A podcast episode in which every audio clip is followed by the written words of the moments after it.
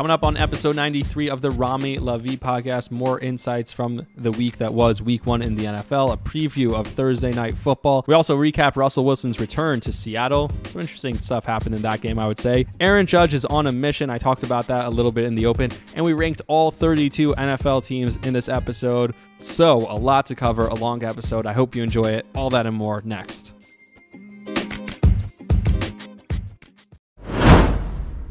Today's episode is brought to you by BetterHelp. I often talk on this podcast about breaking the stigma surrounding mental health. So if you're feeling stressed, depressed, or just want to talk, today's sponsor, BetterHelp, is here to help you. BetterHelp connects you with a licensed, experienced therapist online, and you have access to over 20,000 different therapists that you may not have access to in your area. All you have to do is fill out a questionnaire, and 48 hours later, you're set up with a therapist that fits your needs. You can then schedule video or phone calls and have access to unlimited messages back and forth with your experienced therapist. You can also change to a new therapist at any time with no extra charge. I often talk on this podcast about how perspective is anything, and that's something I learned in therapy. I had terrible anxiety, and I learned about how changing your perspective can change the reality. So take charge of your mental health and join the over 2 million people who already use BetterHelp for therapy online today. And if you use my code, you can get an extra 10% off on your first month. So go to betterhelp.com slash Rami for 10% off. That's B-E-T-T-E-R help, H-E-L-P dot com slash Rami for 10% off your first month. Do it today.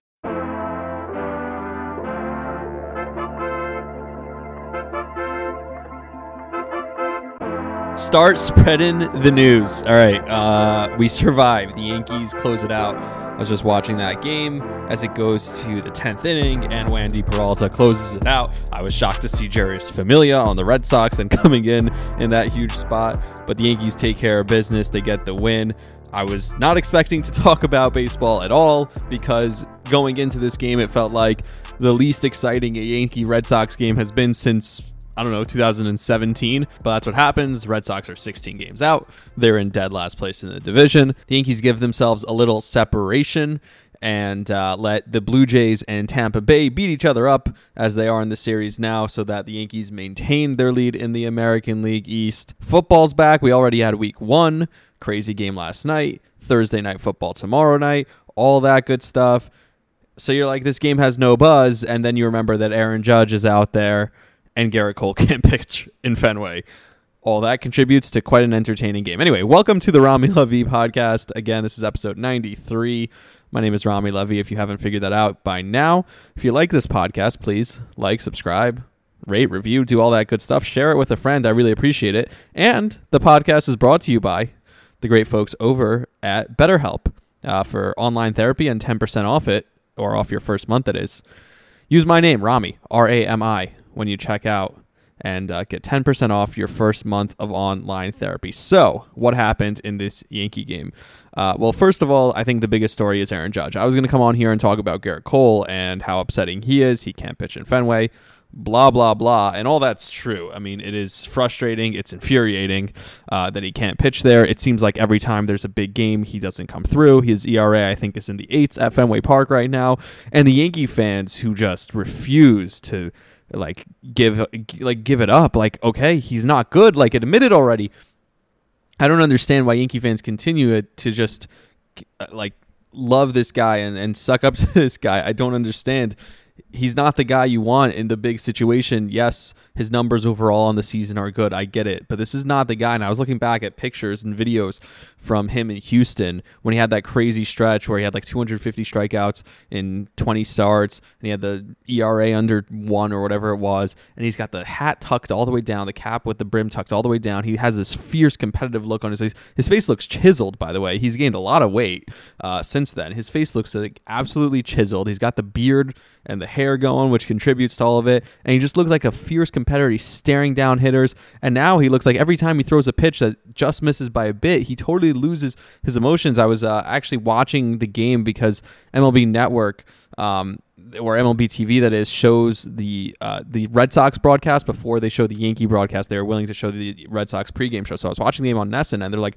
"This is one of the best pitchers in the league." But if you get him a little bit out of his rhythm, then all of a sudden he falls apart mentally, and that is 100 percent true. And the Red Sox broadcast is noticing it. I'm sure the rest of the league is noticing it, and I've been saying this all year. And this guy can't deal with adversity at all That's not even the story though, because I thought that would be the story, but it's not. The story is Aaron Judge. He hits two more home runs, and it's ridiculous. What Aaron Judge has done over the last month is more impressive than anything I've seen. Now, the cumulative stretch over the season of how he's just every single time he's gotten a mistake, he's he's hit it right. His entire season, he has 57 home runs. He's batting 310 on the season. He's got 125 RBIs all that stuff, 115 runs scored. His OPS is 1100. All that stuff is insane. But then you come into the last month of the season where it was basically decided the Yankee offense is struggling and the entirety of the offense is Aaron Judge. And so the one thing you don't do is you don't pitch to Aaron Judge. And so if there's any runners on base, he's getting pitched around. He's getting walked automatically. Even when there's nobody on base and nobody outs, leading off an inning, which is why he's batting leadoff now because you want him up as many times as possible. And it's almost like you don't want him up with runners on scoring position because they'll just walk him every time. If there's a runner on second base, they'll just put Judge on first. So you want him leading off the game so he has more opportunities to bat. That's kind of the idea. I like him leading off. So he's leading off now. By the way, the stolen bases too. Don't forget about that. But he's leading off now. And anytime there's anyone on base, and this has been happening the last month, it's just four fingers automatically walk him. And when there's nobody on base, he's not even seeing any fastballs anymore. It's slider down away, slider down away, slider down away. They're just if he walks, he walks. We'll we'll let him walk. We're not letting this guy beat us. And yet the few mistakes he's gotten, which are so few and far between, he's hit every single one of them out of the ballpark. It's not like he's hitting home runs because he's getting a ton of pitches to hit. He's getting zero pitches to hit. But when he sees a mistake, it's not that he just hits it, he hits a home run on it.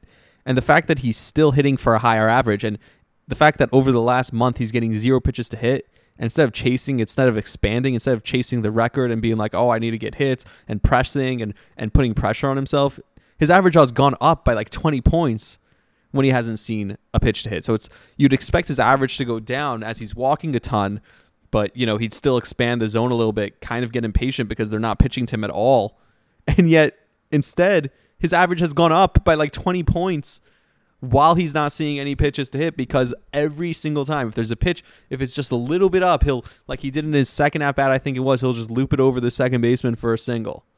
And if there's a pitch that's a mistake like the hanging slider he saw on his 57th home run of the season or the fastball up and in where he just rockets it the other way those two pitches if he ever sees a mistake he hits it. And I've never seen an athlete as locked in and as dominant as Aaron Judge right now. And I know Barry Bonds in the early 2000s, I didn't see it.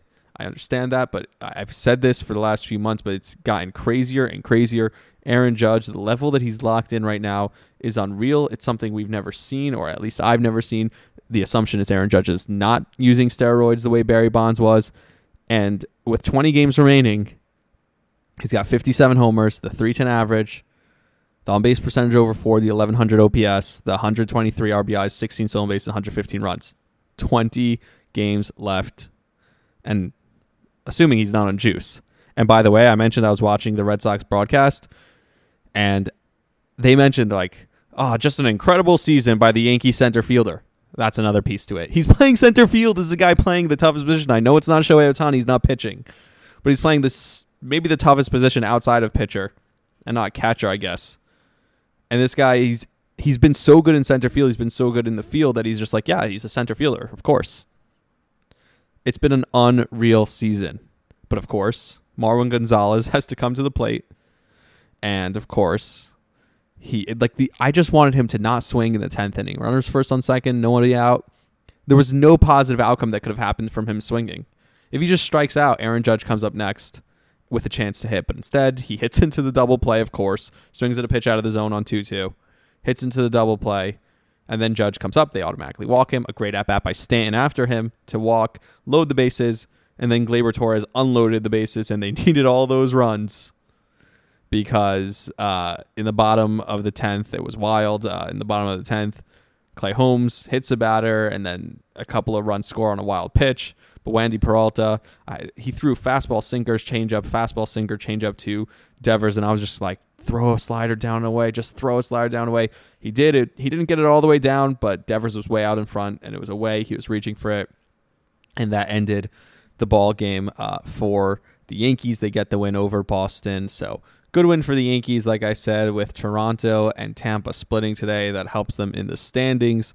Um, the Yankees get their 86th win of the season. They're 86 and 56, so they're back 30 games over 500 with all the ups and downs. It's kind of crazy. Uh, and they are up six in the loss column from both Toronto and Tampa Bay which is uh, a great thing to see. So that's uh, that's Yankee talk. That's baseball talk. I did about oh five minutes on the Yankees, maybe a little bit more, but um, uh, that's that's the re- required Yankee talk. And now we got a lot more to get to. I have a feeling this might be a long episode. I hate to say this about the NFL as we move a couple of days removed. It's now Tuesday night, like I mentioned. It's late Tuesday night, 11 p.m. If you're listening to this, it's Wednesday for you, Wednesday morning. Hope you're enjoying your hump day. Tomorrow it's football again. We get to do it all over again. Thursday night football. Can't wait. And we get to hear Al Michaels for the first time this year, so that's going to be fun. Um, I hate to say every week in the NFL because I think I wrote this on the podcast description on the last episode. Um, I think I probably said it in the show open. I probably said it throughout the episode. But I hate to say it all the time. It's a wild Sunday, wild week in the NFL. It seems like it's always a wild week. It's always a wild Sunday in the NFL. So why should I say it every time? But I feel like this week was truly wild. It was really weird between the game we saw on Monday night, and we'll get into it, the game we saw on Sunday night with Brady coming back, all the missed kicks on Sunday afternoon.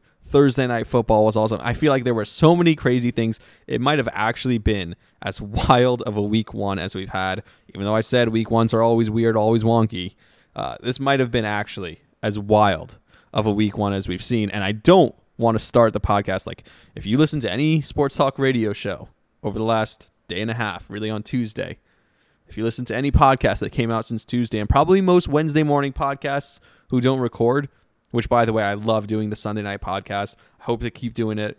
It was I was exhausted afterwards. By the time I was done editing it, I was falling asleep on Sunday night.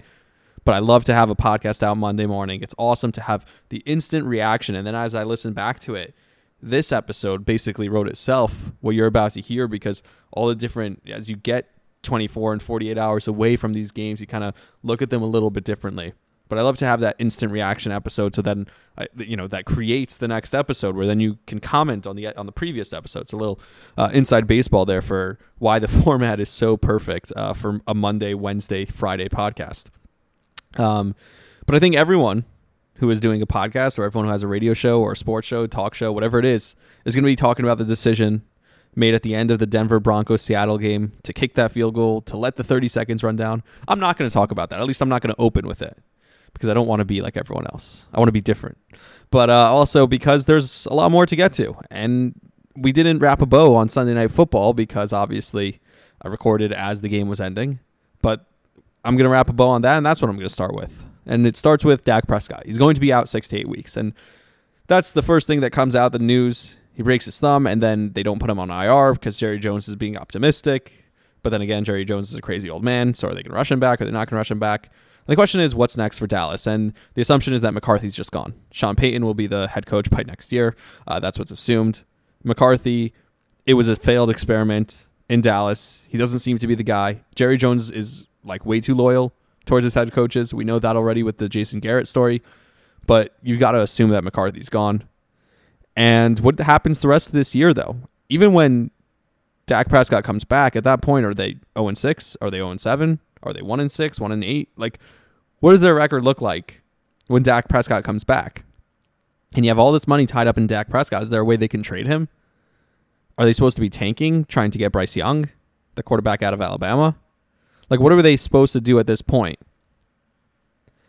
To say that Dak Prescott is that good, I know everyone loves Dak Prescott, but Dak Prescott is essentially Kirk Cousins, only he's making $43 million a year. He's not as good as people think, and I think that Sunday night game kind of proved it. He was really bad even when he was in the game on Sunday, and it seems like the team as a whole is really bad. Micah Parsons is the best player on this team by far.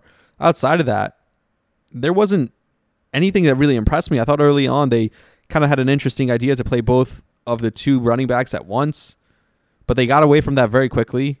Dak Prescott looks good when he runs, but every time he runs, I'm terrified. He he gets tackled in the weirdest ways. He looks like he's going to crumple and get hurt every time he gets tackled.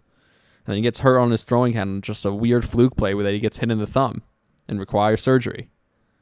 So you're really leaning on Dak Prescott to be the guy now going forward after he comes back from this injury, it's another lost season.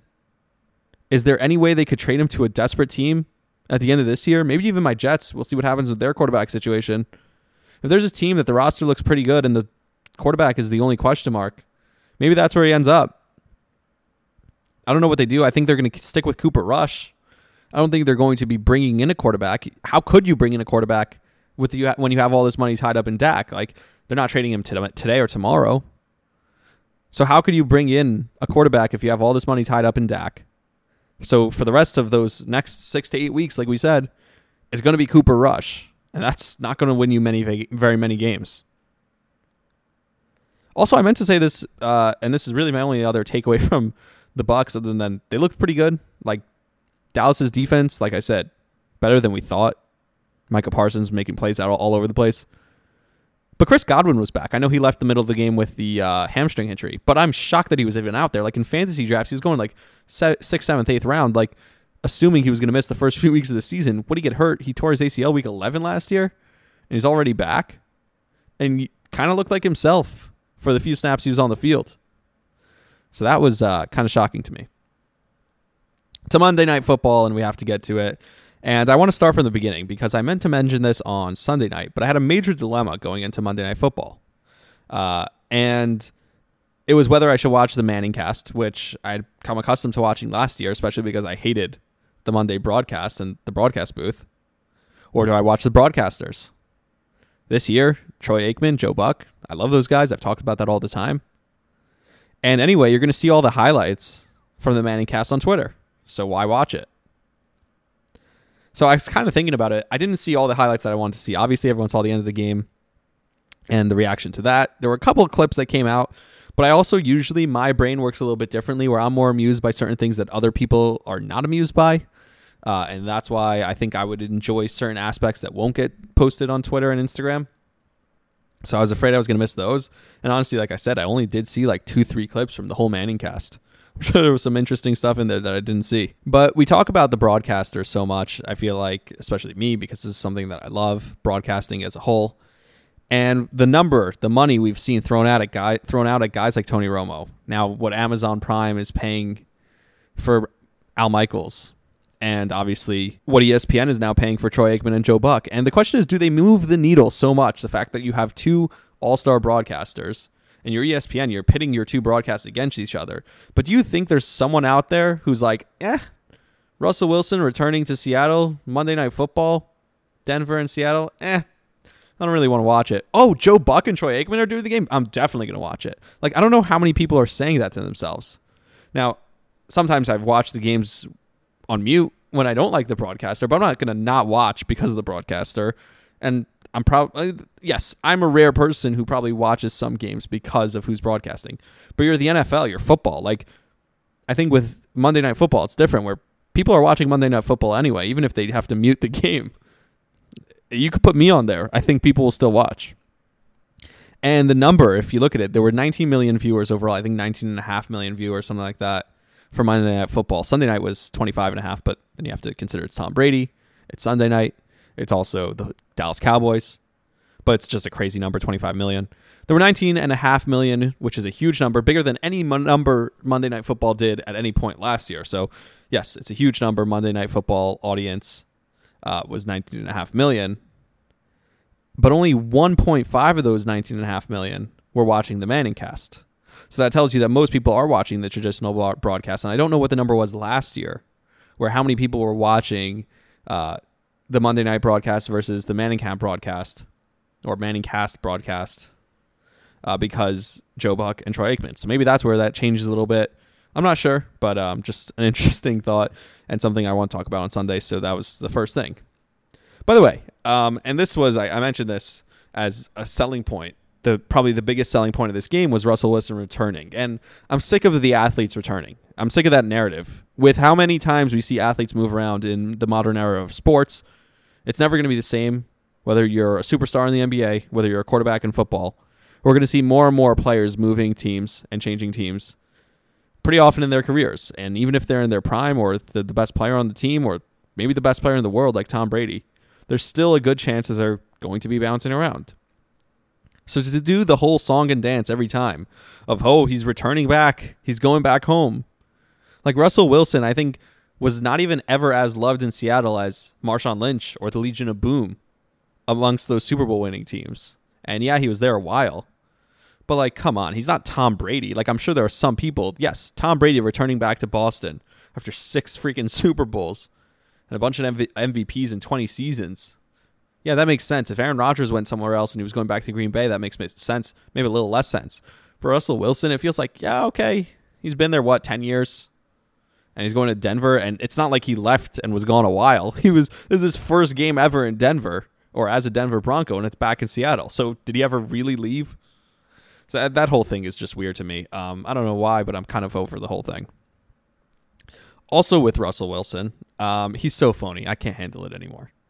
With the fake warming up and the the fake videos that he's, he knows where the cameras are at all time. None of it's all of it's planned. Like with him warming up last year, where he's running through plays as if he's in the hurry up offense with no one around him with the headphones on. Like it's all so fake and phony and all planned. The fake high fives. There was the video that came out of him as he's running out of the tunnel, fake high fiving his non teammates that weren't there. His pregame outfits that he wears, especially the one that he wore with his suit. The little spin around as the cameras all ran up to him, and he does this little spin. I don't know what he was doing. He Just closes his eyes and puts his arms out and spins. Like what was that? Like what's he doing? I can't handle that. Like fake to me is the worst thing. Is someone who's ingenuine, and I'm done. That's why I'm out. Sorry. The athletic article that came out this morning, where he was searching for a reporter after the game to tell his story to where after the game he was pushing a product. That's what happened after the game. The first thing they lose is he's back in Seattle and he was searching for a reporter so he could tell a story about a product that he was pushing, that he was promoting. Like it's just so weird. I can't handle fake. I can't handle phony. Like one thing Tom Brady to me is not fake. Like he actually cares.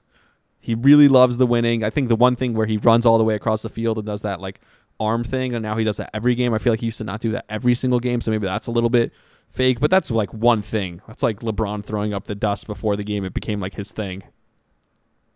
But Russell Wilson, just the constant, always being so aware of where the cameras are and always having to say like not even the right thing, just say something that makes headlines and, and it's just it's all fake. It's all BS. I think uh, somebody came up with this a while ago where he's going to compliment three things every time in a press conference. He's going to every answer is the same where he compliments three things, something like that. It's just I, I don't do phony, and I'm done. I'm done with Russell Westbrook. Sorry, Russell Wilson. I apologize. Sorry, my bad. Also with Russell Wilson, and this is something that's interesting. We talk about how his career in Seattle might have been.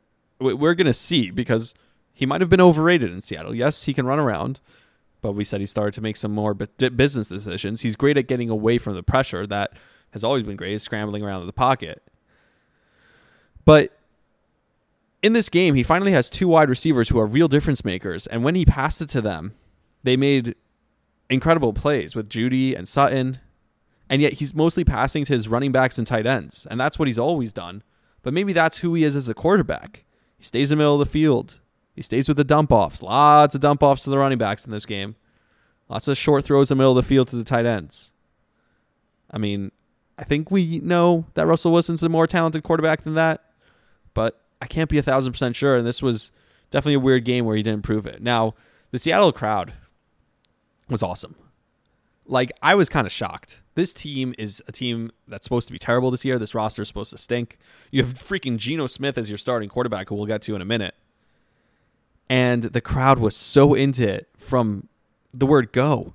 From the second Russ ran onto the field and they started booing him, how loud they were on third downs, the number of false starts, and the number of times that Seattle or Denver rather had to call timeout, the number of times that Russell Wilson at the line took a, a delay a game penalty or was about to, the confusion that it seemed was there the entire game for Denver and Russell Wilson's offense. That Seattle crowd has a lot of credit and a lot to do with Seattle winning that game. And the Geno chants are awesome. It's just totally mocking Russell Wilson. And by the way, for people saying, why are you booing Russell Wilson? That guy, how should you boo him? This guy won you a Super Bowl. He took you to another. The guy asked to leave, whether he did it in public or he did it behind closed doors. Russell Wilson asked out of Seattle. He did not want to be a Seahawk anymore. And whether it was because they weren't willing to give him the huge contract that he got from Denver or not, doesn't matter. If you're a fan base and a guy says, I don't want to be here anymore, then you hate him. That's it. Then you boo him. It's not that difficult to figure out. It's not that hard. Geno Smith, though, back to him. I mean, some of those plays, I'd take him over Joe Flacco. At least he's running like that first touchdown where he stepped up in the pocket and threw the touchdown. He's running around. The first half of Geno Smith, the numbers were amazing. And I saw a funny tweet. It's like, oh, can you imagine the diss to Russell Wilson that they're letting Geno cook, quote unquote? Because the whole thing was, well, they're not letting Russ cook. They're making him hand it off. The, the offense isn't suited for him to put up a lot of points. The offense, they're trying to hand it off a ton. They're just calling these dump offs and screen passes when in reality he was doing that still in Denver's offense. And Geno Smith was airing it out downfield. That was awesome. Now, obviously, in the second half, Geno Smith sucked. So if you want to come out and say, oh, Geno Smith is so good, no, at the end of the day, Geno Smith was not that good. His numbers in the second half, he threw for 47 total yards, and they didn't score a point in the second half. So, yeah, maybe he's better than Flacco, but he's really not that good. And the fact that they won that game was really Denver gifted it to them. I mean, if you think about it, Seattle has two opportunities that they had where they get near turnovers, right? Seattle gets the dropped interception in the red zone, with Jamal Adams drops it, and then Diggs in the end zone. By the way, Jamal Adams, lol. I'm not going to laugh at him too much because he got hurt, but trying to catch an interception and it goes right between his hands and hits him in the helmet, just classic Jamal Adams. Um, and then Diggs in the end zone also drops an interception. And both of those led to field goals for Denver. So Denver almost had six more points than they even should have had. They got lucky that those turned into field goals and not touchdowns. And then Denver turns it over twice by fumbling in the red zone two other times. And instead, Seattle just takes penalties and can't capitalize. So Seattle's not taking advantage of their opportunities. They're not capitalizing at the end of the game. They're giving a thousand chances over and over again to the Denver offense. Whether it's not taking advantage of the fumbles, where Geno Smith had a couple drives there where he could just ended the game with a couple first downs. Whether it's not actually making the interceptions when they're thrown right to your hands in the red zone, and those ultimately led to six points. Seattle did not play a great game. Seattle is not a particularly good team. It looked like Seattle had a great game because they beat Denver and they beat Russell Wilson and all that. And Geno Smith was great in the first half, but Seattle did not play that great. Don't be fooled. Seattle's not that great a team. Now, let's talk about the end of the game. First of all, Seattle terribly mismanaged their timeouts. If you look at the play where they challenged it, that it was called a first down and they challenge it, it looked like the spot was almost in Seattle's favor. It looked like he got the first down by far on tape, and just the measurement was weird that there was definitely space between the end of the football and the beginning of the and the end of the chains. Like it shouldn't have been called a first down. But not because of the spot. And then you challenge the spot. The spot, of course, was good. So that didn't make sense to me at all that you would challenge the spot when the spot was actually in favor of Seattle. Only the chains was the difference, and the chains being further than the football, which was weird, and they still gave him the first down, but he definitely got the first down. So that's the first time out, just a wasted timeout on that. Like somebody should have told Pete Carroll, hey, don't challenge this because if you challenge it, we'll definitely lose. Like if they just look, talk this over and say, maybe just say, hey, there's kind of looks like there's a little bit of space there, but challenging it doesn't make sense. You can't challenge the chains. You can only challenge where the spot of the ball was. And the spot of the ball almost looked to be favoring Seattle. So that was the first thing. Then they get an injury, which also, so that's a second mismanagement of a timeout. And then they decide to ice the kicker on a 64 yard attempt, which would have been the second longest field goal in, in football history, right? why are you trying to ice the kicker? Like it didn't make sense that you were trying to ice him when maybe you get lucky and get a few seconds back at the end of the game and you can actually try and score the touchdown or at least have a few seconds with one timeout to try and kick a field goal to then retake the lead if that field goal was good. So that was really, really weird clock management by Pete Carroll. He got saved, I think, in the end of this game. And then the play we're all talking about. And I, I could be cliche, but I got to say it. You traded for Russell Wilson. You gave him that huge contract. You did all that so that in situations like that, you go for it on fourth and five. I think I saw even if you have Joe Flacco, you go for it on fourth and five. There was a 45% chance of converting of converting a fourth and five, whereas there was a 6% chance of making a 64 yard field goal. Those are the stats. Everything tells you to go for it. And if you go for it on fourth and five with still like 50 seconds left, you call timeout there. You had all three timeouts. You call timeout with 50 seconds left. You come up with your best play, and you let Russ cook. You maybe get him out of the pocket on a bootleg, and you have a triple option where he could throw it, he could run it, he could dump it off to someone else. You make something happen. You get five yards. That's why you trade for a quarterback like Russell Wilson to get you five yards. But instead, you think this guy's Justin Tucker. He's not Justin Tucker. And you put him out there to kick what would have been the second longest field goal in NFL history after you run down the clock by 30 seconds to 20 seconds. Just none of it made sense. It's it's a typical rookie head coach in his first job overthinking it in my opinion. Because he's like, "Wait, how could I be so smart? I'm going to confuse the defense here. I'm going to call a timeout. I'm going to run the clock down, call a timeout and then rush my kicking unit onto the field." And you didn't fool anyone. It's like overthinking it. It's the same almost as Seattle deciding to throw for it in their in the red zone or at the two yard line, whatever it was back in the Super Bowl, where it's like the play is so easy, the right move is so easy that you end up overthinking it, and that's what ruined it for them. And so they kick the field goal, and we all know what happens. and then out of pettiness almost, which was just weird, he calls his two final timeouts as the Seattle Seahawks are taking their knees to win the game. Like that was weird too. A weird thing that happened also was uh, McManus, the kicker, did take to Twitter afterwards and said, "Hey, I knew that that was my range. I should have made that kick." Okay, I guess it's a new age where the players can react immediately on Twitter after the games, so that's cool, I guess. But it's kind of interesting to me that he did go to Twitter after the game and was like, "Hey, should have made the kick." It's better than a post game press conference, kind of more organic.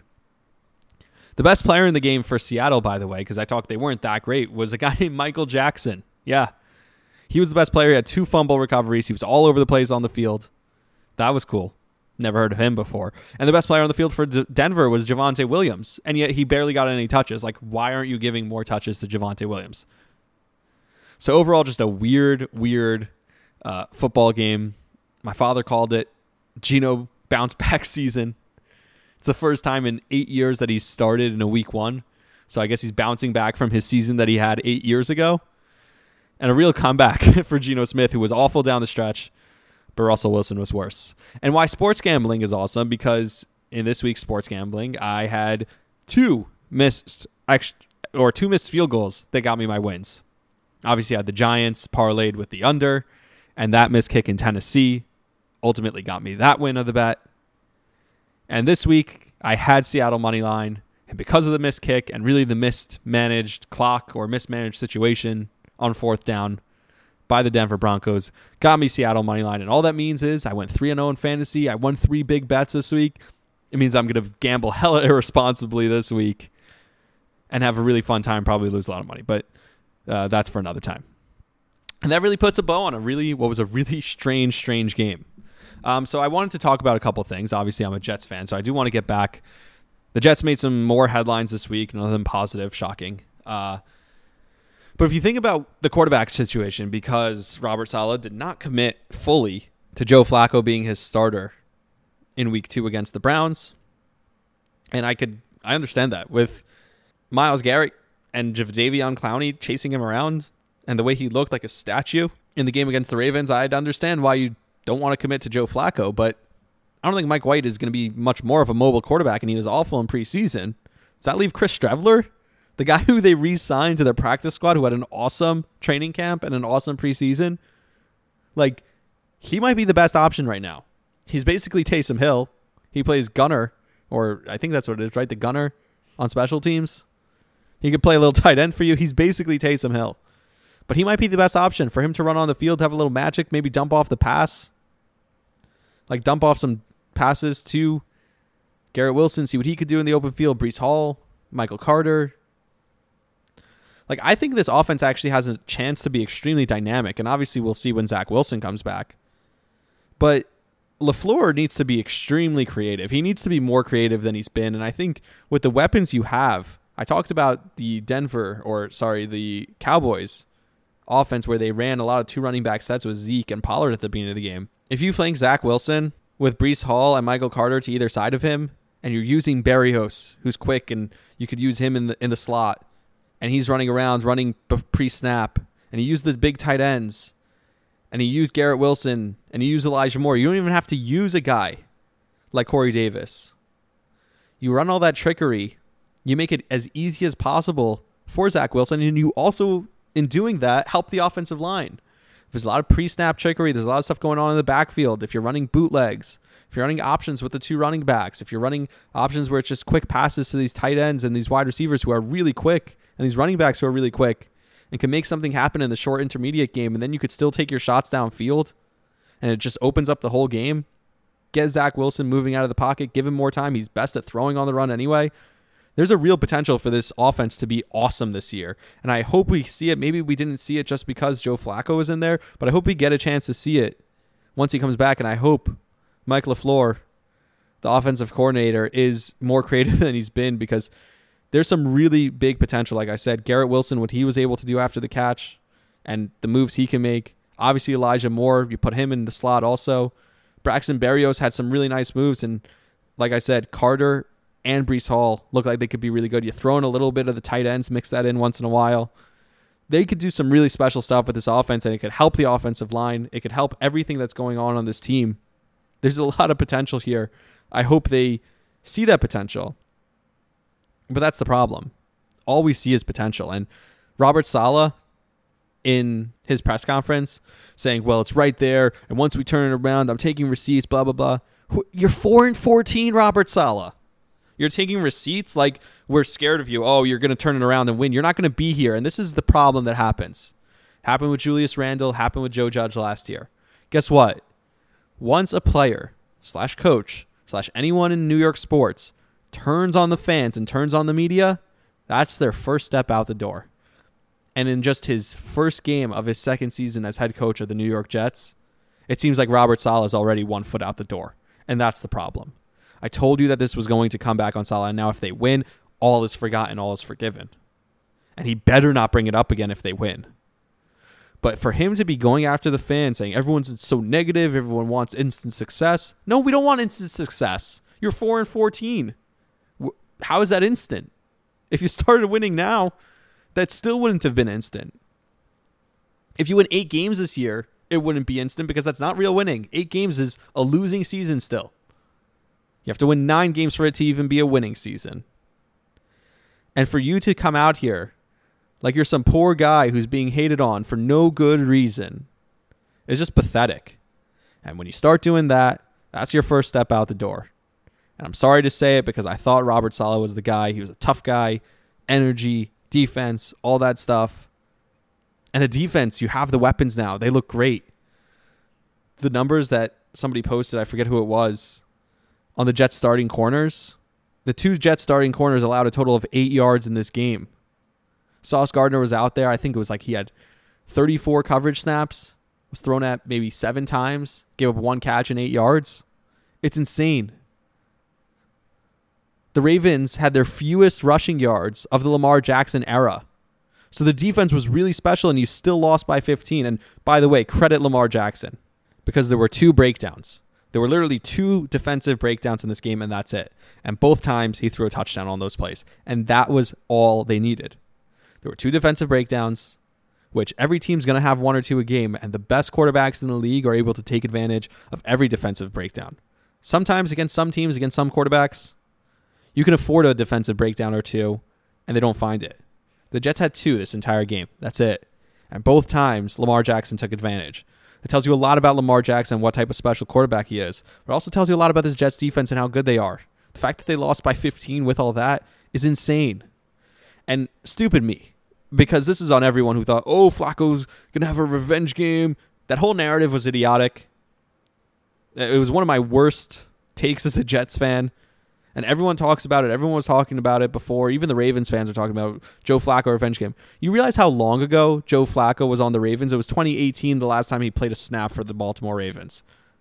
It's four years ago in the playoffs. Get over it. Like I remember where I was when I was watching that game, and I think back to where I was in life at that point to where I am now, and I'm just like, oh my god. Try and remember where you were when the Ravens played that game and got blown out by the Chargers and Philip Rivers. Try and remember where you were. Because that's the last time Joe Flacco played for the Baltimore Ravens. So to, to think this was some kind of revenge game and he was going to get back on them. I mentioned it with Russell Wilson before. Some time kind of makes it different, but this wasn't time removed. This was like they forgot about him. They've had an MVP since then. They've gone to a couple playoff games before since then. They're in the fifth year already of Lamar Jackson since then. They don't care. They really don't. And Joe Flacco like should have like we should have realized that. And with all that, with the offense and the potential we see if they, they make a creative game plan, and it could be better than it was with or without Zach Wilson, but definitely with. With the defense and how creative and how good they were, how good Quinnen Williams was in this game, how good Jordan Reed was in this game, how good everyone was in this game. And yet, with all that, they lose. And that's the problem. That all we always see is potential. Yeah, there's so much potential. Look, they could do so much. And yet, at the end of the day, we're talking about what they could have done and what they should have done, and yet they're still losing. And that's why the Giants and the Jets are polar opposites. Because if you look around the league and there are other some other reactions to what happened around the league, the Giants didn't play a great game. Daniel Jones was not great. Saquon Barkley was awesome, but like you might have to trade him eventually because he's so good. And I talked about that on Sunday. But they made mistakes. And I think back to my bet, just the fact that they were able to get down the field and score that touchdown, it seemed like it was going to be impossible to do for them to score that touchdown. But you have Daboll chewing out Daniel Jones on the sideline, him asking his veterans, "Hey, when we score here, should we go for two? I think we should go for two. Like that is the perfect example. They are polar opposite of the Jets. They did so many thing wrong, things wrong. They have zero hope, zero good players on this roster other than Saquon, and yet they win the game. And if you look at it, it's like so many different things could have happened. They could have missed the two point conversion and then they would have lost. They, the field goal could have been made by Tennessee, should have been made after those penalties that the Giants allowed them to march right down the field and get into field goal position. They should have made the field goal to win the game, but they didn't.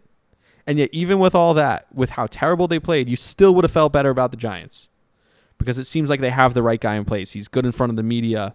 He holds his players accountable. He's fun after the game. His celebration Daboll's awesome. And again, it's another time where it feels like the Giants have the guy and the Jets don't. And despite the fact that the Giants roster is just bad and not good, they're the ones who are celebrating at the end of it, and the Jets aren't. And I don't care how much better the Jets roster is. You talk about, oh, the roster's so good, there's so much potential. They're still getting blown out by 15 points, and should have been more. Another thought that I had because we talked about Joe Burrow, and this could come back to bite him. His willingness to take hits is one of the things we all admired, something we talked about, a positive about him, right? Everyone always talked about how Joe Burrow is willing to take hits and he stands there in the pocket, he stands in, he takes the hit and delivers strikes downfield. There aren't quarterbacks like him anymore. But this is also a guy we've seen get hurt, and that could end up being a negative in the long run. Like maybe try and have more plays where you're getting rid of the ball a little bit quicker. You have a great running back maybe rely on him. You have a few really good receivers, especially one of the best receivers in the league in Chase. I think Joe Burrow, while it's admirable that he can stand in there and take the hits, I think he also has to learn to protect himself a little bit better for the longevity of his career. That was just another thing that I kind of been watching highlights and film from this past week was something I was like, wow, Joe Burrow's got to do a better job, especially when you're going up against a guy who's that good in TJ Watt, who we learned is hurt but he's not going to be hurt for that long. And by the way, that's the key in the NFL. You get pressure with four, you're going to win a lot of football games. And having a guy like TJ Watt, having a guy like Myles Garrett, we saw that this week. Those two teams won their games because they were able to get pressure with four. When you're able to get pressure with four, you still have a ton of DBs down the field. It's a really great advantage to have. So, I mean, TJ Watt being out, I think that puts a real damper on the season. But if it's only a couple weeks, only two to four weeks, as opposed to out for the entire season for the Pittsburgh Steelers, that could be a huge help. Because if he was out for the season, their season was going to be over. I also kind of took a dump on Trey Lance after this game, and I think a lot of people did, but let's not overreact. Trey Lance had a terrible game in the worst conditions we've ever seen a football game. Lots of cool pictures came out of that game if you're into photography, you're into football, you should check out the pictures from that game, from the win, the Chicago win over the 49ers. But let's not overreact to Trey Lance. One game, his second NFL start, I think maybe his second or third NFL start in terrible conditions. Like I said, let's not overreact. By the way, there's no better quarterback down a few scores than Matt Ryan. I remember that because I was thinking about how they came back. They were getting blown out by the Texans, and they came back and actually tied that game. And the only reason they tied that game, and it wasn't a blow, it was because the Texans are so bad they couldn't figure out a way to win it. But the second they tied the game, they couldn't take the lead or win because Matt Ryan's only good when he's down two touchdowns or more. Then all of a sudden he becomes the best quarterback in the league. Forgot that. That's that's his thing. Another little note, a little nugget from uh, Sunday, and I think Las Vegas has to figure this out. I think it was Davante Adams was targeted 18 times, and the rest of the receivers were targeted like 16 times combined. That's not good. You have to spread the ball. Don't overlook, over pass it to one guy. That can never be good for your offense. But it was funny. Davante Adams had 141 receiving yards, and the Packers receivers combined had a total of 120. Rodgers can't be happy seeing that, but like I said, I still have faith. Still have faith in Aaron Rodgers. I trust. I think they still will be good. Um, and something interesting that I saw also. You think Tua Tagovailoa could be what Russell Wilson was in the early Seattle days? You think Tua can be that in Miami? Because I actually think he can. With the two really good wide receivers they have there with Waddle and obviously Tyreek Hill, the decent running back, solid tight ends, and a really good defense, I think he could do just enough to win you a bunch of games. So, uh, do I still think Tua is awesome? No. Do I think he could be as good as Russell Wilson was? If Russell Wilson, it turns out, really wasn't that great ever, but definitely early Seattle days where he's carried by Marshawn Lynch, just had to make a few throws a game, just had to scramble a little bit in the pocket, buy time. Maybe he could be that good. There's a case to be made for Tua. Another thing we talk about all the time, and I'm kind of going to gloss over this, but something we talk about all the time is having to know right away about young quarterbacks. It's a big topic, hot topic in the in the NFL, where by year two or three you really have to know, and it's kind of upsetting when you look at a guy like I talked about. When you looked at Trey Lance, you looked at a guy like Justin Fields, you even look at a guy like Trevor Lawrence, but Zach Wilson being hurt, like he's losing valuable time. If he doesn't show it this year, they're going to give up on him when some guys can develop later. Like Daniel Jones had a terrible game. And I think people are already writing off Daniel Jones because he's in year four. You're not going to give him much chance after this year. But what if Daboll is the guy who can turn him around? What if he does what he did for Josh Allen? Like, you think they're going to give him another chance next year? Probably not. Unless they really win and make it to the playoffs. I don't know. So, so many people have already written him off. But because of the big money, it's actually a problem that the NFL has caused itself in a league where you're always trying to find the quarterback, and the quarterback's the most important position. You're shooting yourself in the foot by not allowing yourself time to look at these guys and then having to draft a guy over again and then making the same mistake the next time. Maybe ultimately you'll find your quarterback sooner by giving the guy you currently have more time, as backwards as that sounds. And, and I think it's true. All right, there's going to be something that I do every week. Uh, or I'm going to try and do it every week, and I'm going to do it on this podcast. It's a little bit kind of squeezed in on this podcast because there's so much going on. And I told you I was going to go along on this podcast. We still have to preview the Thursday night game, and I will get to that. But I'm going to be doing a power rankings every week. Maybe we'll do them on the Thursday night pods. I'm not sure. We'll see how uh, the rest of these Wednesday pods go. So maybe we'll be doing them on the Friday podcasts. Uh, but we'll see. Right now, I think I'm going to try and squeeze it in today as we do the power rankings of each NFL team. I'm not going to go 1 through 32, but instead I'm going to do tiers, and you're going to hear all about that in a second. So the tiers I decided to split it up in are as follows the championship caliber teams, the contenders, who are really contending for a championship potentially. The pretenders, who some of them may even make the playoffs, but they're not really that good. The mediocre teams, which are just those teams in the middle that aren't really bad, but they're not really good. And then the hot garbage. And I bet you can guess who I put in the hot garbage pile. But we start with the championship caliber teams, and that is Buffalo, Green Bay, Tampa, and Kansas City. Kansas City and Buffalo for obvious reasons uh, and we saw what they're able to do. Tampa Bay's defense looked off awesome, and so if they're that good, that's awesome. And like I said, Dallas's defense still looks pretty good, and yet Tom Brady they score enough, they do just enough to think they usually get hot as the season goes on. That's how Tom Brady teams work. And I'm not ready to give up on Green Bay. I still think their defense is good. I still think Aaron Rodgers is the best quarterback in the league currently, maybe outside of Patrick Mahomes, but maybe he's one and one A. And so I still think those teams are really good. And so I have four teams in the championship caliber uh, tier, and those are the top four teams. In the contenders, I have the LA Rams. Yes, I know. Wasn't a great showing from them. I still have them as contenders. Like I said, one week. The LA Chargers. Yes, they had a really big win. Yes, I've talked about how they're not a great team. They're not as good as I. I don't think they're as good as everyone, but they have a chance to prove me wrong tonight, Thursday night football, or tomorrow night, I should say, Thursday night football. Um, they have a chance to prove me wrong. We'll see what happens there. The Baltimore Ravens. I think they're really good. I told you Lamar Jackson. That's like the next level of becoming a great quarterback is when every time the defense makes a mistake, you could take advantage. We even see him run around in that game. I think there's a lot of unlocked uh, potential that's yet to be unlocked from the Baltimore Ravens. And the Cincinnati Bengals. Tough loss, but like I said, the fact that they only lost by three in overtime and it took a couple missed kicks to do it after Joe Burrow turned the ball over five times, that impresses me more than anything. In the pretenders, I have Minnesota. Yes, they beat Green Bay, but they have to show me more if I'm going to think of them as a championship contender.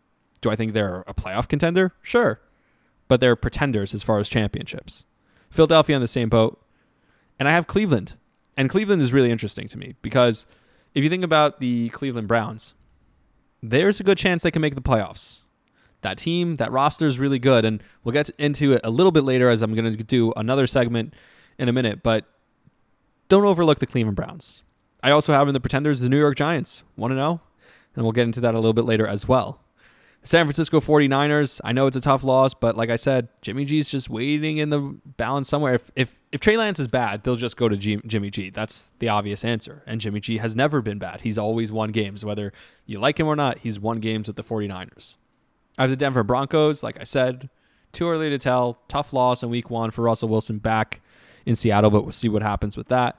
I have the Las Vegas Raiders, who, yes, I didn't love their performance. Yes, Derek Carr was awful. He's def- they kind of upset me. They're not contenders as of now. Also, week one. New Orleans with Jameis Winston, like I said, they could be a little bit frisky. And the Miami Dolphins, who I talked about, they could also be a pretty good team this year. In the mediocre teams, I have Pittsburgh. That win didn't impress me at all. No TJ Watt for a few weeks. That's going to be tough to overcome. Indianapolis, who I really don't like. Houston, same division, don't love. Jacksonville, and Washington. By the way, it's impressive that Houston, Jacksonville, Washington, I have Chicago and Detroit also in this category. It's impressive they're not in the hot garbage. I thought Chicago and Seattle were two of the worst rosters in football, and yet they're still in this category. So, like I said, the mediocre category is Pittsburgh, Indianapolis, Houston, Jacksonville, Washington, Chicago, Detroit, Seattle, who I thought was hot garbage, like I said, Atlanta, who didn't show me anything, and the New England Patriots. Now, the New England Patriots, based on the way they played, they should be in the hot garbage category. But then again, they have Bill Belichick. I can never rule them out, so I put them in mediocre. Hot garbage. The worst team in the NFL is the New York Jets. They were, if you watched all the games, they were probably the worst team.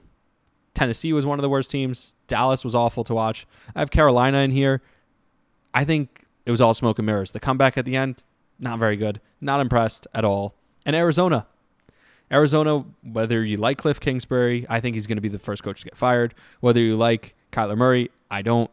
I think that team looked awful. Kyler looked scared. Kyler was running around. And I know Kansas City's really good, and Arizona can make me eat my words because they're expected to be pretty good. And I don't know how good that NFC West division is. I don't know if it's as good as it was last year, but I think Arizona is one of the worst teams in football. Now, a lot of people are talking about how the AFC is much better than the NFC. And I don't think if you look at the top nine teams that I ranked, or the top eight teams that I ranked, which are the championship caliber teams and the contenders, who are championship contender teams, of those eight teams, Buffalo, Green Bay, Tampa Bay, Kansas City, the LA Rams, the LA Chargers, Baltimore, and Cincinnati. Five of the teams are AFC teams. So that would work into the narrative that the AFC is much better than the NFC. But still, that's pretty close. Five and three, that's not terrible. It seems like there's a lot of NFC teams that are really good too. I think what's more concerning, though, is there are more questions about those great NFC teams. If you look at Green Bay and the performance that they had, there's a big question mark next to them. You look at Tampa Bay, you have Tom Brady's offseason still kind of hanging over them. And at the same time, he's 45. At any time, anything could happen. And the LA Rams. Talked about Matthew Stafford, his injury. They looked really bad. So those three teams, while they're in the championship contenders. While they're in the championship caliber teams on my book, there's still a lot of question marks surrounding them. All right, one last thing before we preview the Thursday night game. And who knew I was going to talk this much on a Wednesday? Like I said, doing the podcast on Sunday night kind of opens your mind to think about things a little bit differently and to talk about more things as the week goes on. I kind of really love it. And so these Wednesday pods, I feel like every week are going to be where I make some of the best points. I think this is like the ultimate football podcasts on are going to be on Wednesdays. I love it. I'm super into it. So before I preview the Thursday night game, there's one more thing. I don't know if I'm going to update this weekly, but I talked a little bit at the end of the last episode. And if you didn't listen, this is a cool part of the episode where I talked about how every year there are a few playoff teams who come out of nowhere who shock you. And I'm going to try and figure out who those teams are. Who those teams that that team that just surprises you and makes a run. Last year a lot of people thought it was Arizona early in the year and then they fell apart. Who's the team that could really surprise you and be a playoff team this year? And so right now, if we're looking at two teams, I kind of mentioned them in the last segment, that maybe weren't expected to do much this year and could end up being playoff caliber and maybe even more teams this year. Number one is the New York Giants. Yes, I th- said it. They didn't look great. Daniel Jones is not a great quarterback, and Saquon Barkley really looked like himself for the first time in forever. They made a lot of mistakes. There were penalties. But like I said, I love Brian Daboll. And if you look at their next few people that they face, you look at their schedule, they face Carolina at home, Dallas at home, and the Bears at home. They're already favored against Carolina at home, who I just told you, Carolina is one of the worst teams in football, in my opinion. They have a chance, a real chance of being 4 0 at the end of those four games.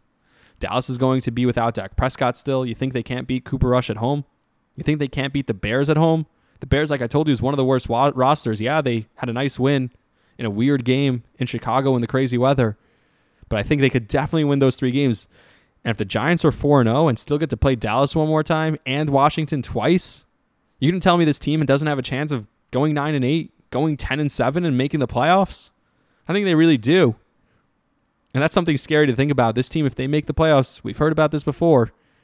Eli Manning, what was it? Was it his fourth or fifth year where he made the playoffs after not looking good earlier in his career? And then all of a sudden he made the playoffs with what, a 9 and 7 team and won the Super Bowl? Wouldn't be the craziest thing for the Giants to be that team. We'll see how it progresses. And the other team, like I mentioned, is the Cleveland Browns. The Cleveland Browns haven't won a season opener since 2006, and now they have a very realistic chance of being 2 0. As it stands, they are six and a half point favorites at home against the New York Jets. The New York Jets have a statue for a quarterback, and the Browns have Jadeveon Clowney and Myles Garrett. And while I don't think their quarterback situation is great till Deshaun gets back, they have two really good running backs with Nick Chubb and Kareem Hunt. And when Deshaun Watson comes back, if they could find a way to be six and five, five and six when Deshaun Watson comes back, I don't know what kind of version we're getting of Deshaun Watson. That's true. He hasn't played in nearly two years. At that point, it'll be almost two years. So we don't know what it'll be like. But if they can kind of hover around 500, and it looks like they're going to be starting off 2 0, if they can kind of hover around 500 to start the season, that's going to be really impressive. By the way, I didn't talk about it on this episode. I'm going to go over my picks. I went 8 and 8 on the season or on the week. Not great. We'll go through it uh, maybe after the Thursday night game. But speaking of the Thursday night game, as we're approaching an hour of this episode, I don't want to go much longer than this. So let me talk about the Thursday night game. And it starts with. And the easy answer is to look at it as well, this game is going to be another game that Kansas City shows who's boss. But the Chargers defense is good, and their offense is really good. Both way better than Arizona. So to say that the Chargers, whose defense was more impressive to me than their offense was against the Las Vegas Raiders, to say that they're just going to roll over and again Seattle's going to, and again Kansas City and Patrick Mahomes are going to blow them out, I don't think that's going to happen. Another thing you look at is Thursday Night Football, always very few points scored. And I don't know if you saw this today, but for a brief moment, Patrick Mahomes was listed as questionable during practice at some point today, and then it was lifted. So I don't know when that happened. I have him on my fantasy team. I got an update. He's listed as questionable, and then a few hours later, it said he's actually upgraded from questionable to healthy. So I'm not sure what Patrick Mahomes is dealing with. You also know that the Chargers aren't going to have Keenan Allen. Kansas City is minus three and a half in this game. If I'm going to pick this game, I'm going to take Kansas City minus three and a half. I think they could win by a touchdown, definitely more than a field goal. And I think the over will hit. The over under in points total in this game is 54 and a half. And yes, for a Thursday night game, that would be a lot of points. Last week, a lot of people probably thought the over was going to hit also. But I could see this game being like a 28 to 27 game, a 34 to 28 game. I know it's not generally what we see on Thursday Night Football, but I think you can't really stop either of these offenses. They're that good. I think we're going to see a lot of points from the Chiefs. They could have scored even more if the game wasn't so out of hand. Patrick Mahomes easily could have thrown for six or seven touchdowns in that game. I still think we see a lot of offense from Mahomes and the Chiefs. I think we see a lot of offense from Justin Herbert and the Chargers. I'm going to take take the Chiefs minus three and a half and the over. And that is my pick. I'm going to parlay those because if you just take the Chiefs minus three and a half, I think it's like minus 106, something like that. But if you take them parlayed, then all of a sudden I think it's like plus 254 or something like that. So I'm going to take that. That gives me good odds. And the Chiefs and the over. Let's hope they both hit. That's going to be my bet. And I think that's what's going to happen. I think, you know, a lot of people are going to say, well, Arizona's not that good. I think Kansas City still feels that they need to prove even more on a short week that this offense is legit, and I think they're going to put up a ton of points.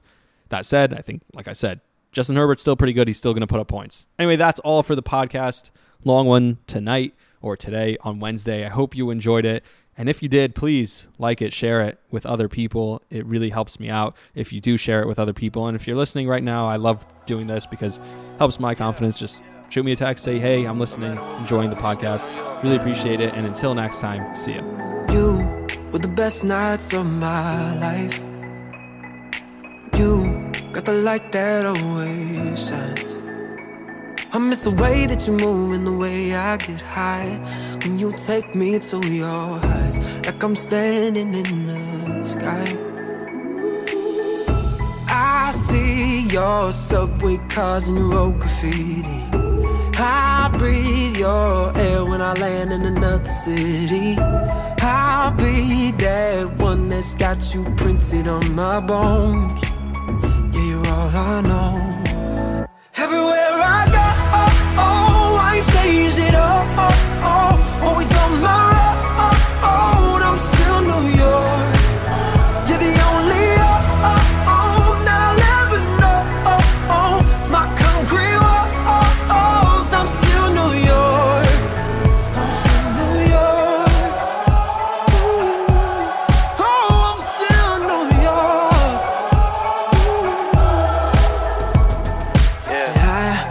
Drive down Riverside, see the birds flying on the high line. With the sidewalks burning, we pray for rain in July.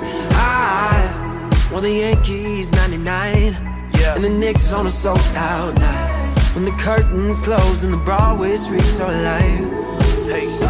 I need your heartbeat close, don't you ever leave me. And I breathe your air when I land in another city. That's got you printed on my bones.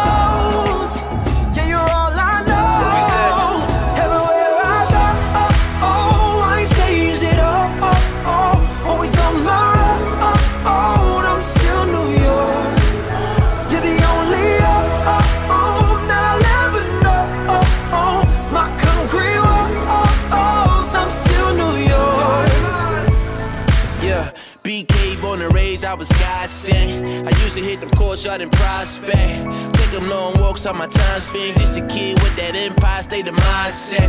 Kick flipping off a blind deck. Dipping from the New York City's finest. Yeah, said I've been up on my New York shit. Walking down the block with my New York bitch. I can never leave my city, ain't nothing like it. Even if I do, though, I can never hide it. Top down on the west side when I'm driving. East side be the only side that I'm riding. I'm still New York.